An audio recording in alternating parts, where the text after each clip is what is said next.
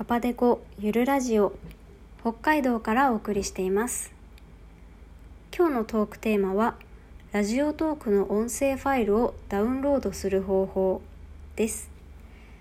まずいただいたお便りをご紹介します。こちらは2021年1月9日に第13回、えー、ラジオトークをポッドキャストと連携してそこから音声ファイルを取り出してスタンド FM にも配信を始めてみようと思いますっていう話をした第13回の配信に対してラジオトークにいただいたお便りです。おお新しい展開が具体的に動き始めましたね。Google ポッドキャストから音声取り出せるのは知らなかったです。それができると本当いろんなことができそうですね。例えば朗読だったら自作の演奏や絵と組み合わせてショートムービーを作れそうだし朗読じゃなくてもアプリにはない音源かっこ自作伴奏とか歌とかを BGM に入れられたり広がりが出ますよね。私は Google ポッドキャストと連携した時に Spotify とも連携しましたが確かに少しだけ手続きに手間がかかった記憶があります。でもそんなに難しくなかったと思います。パパデコさんのラジオは楽しいし具体的に役立つので多くの人に聞いていただきたいです。少し余裕が出た時にでもぜひ連携おすすめします。今年のゆるラジオも楽しみにしています。清水箱部かっこ箱さん。いつもお便りありがとうございます、えー、前回音声をダウンロードするっていうお話をしたんですが、えー、お便りでは Google ポッドキャストから音声を取り出すっていう風に書いてあったんですが、うん、細かく言うとラジオトークから取り出すという感じなのでそこをもうちょっと細かく説明してみたいと思います。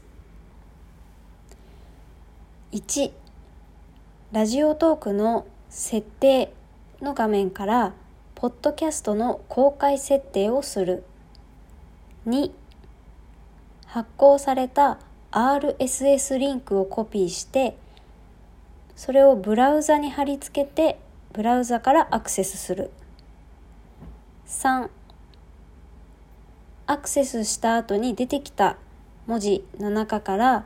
M4A 音声ファイルの URL を探してコピーし先ほどと同じようにブラウザでアクセスする。4そこに出てきたサウンドバーの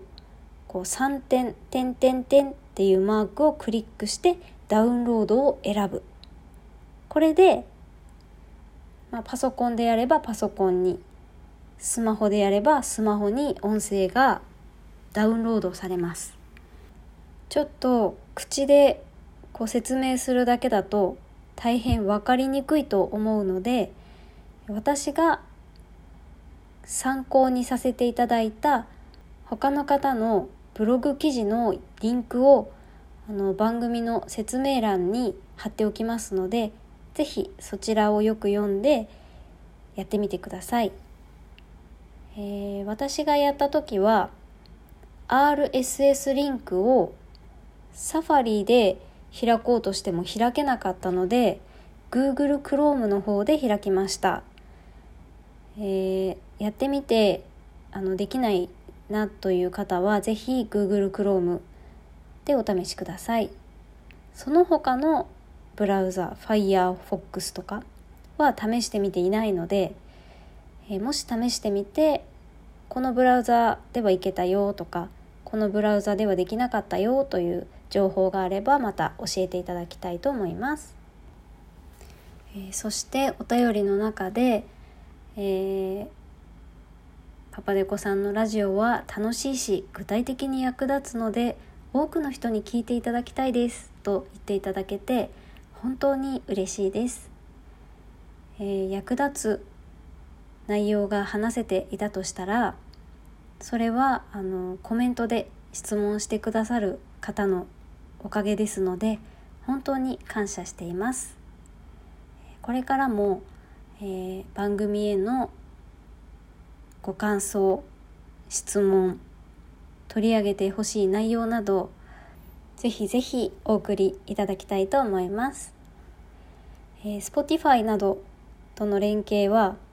ラジオトークとスタンド FM での同時配信にもう少し慣れたら、えー、チャレンジしてみようかなと思っています、えー、Spotify の設定で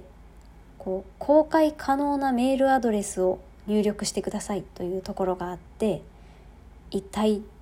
どこまで誰に公開されてしまうのだろうかっていうところでちょっとつまずいております。今日はいただいたお便りをもとに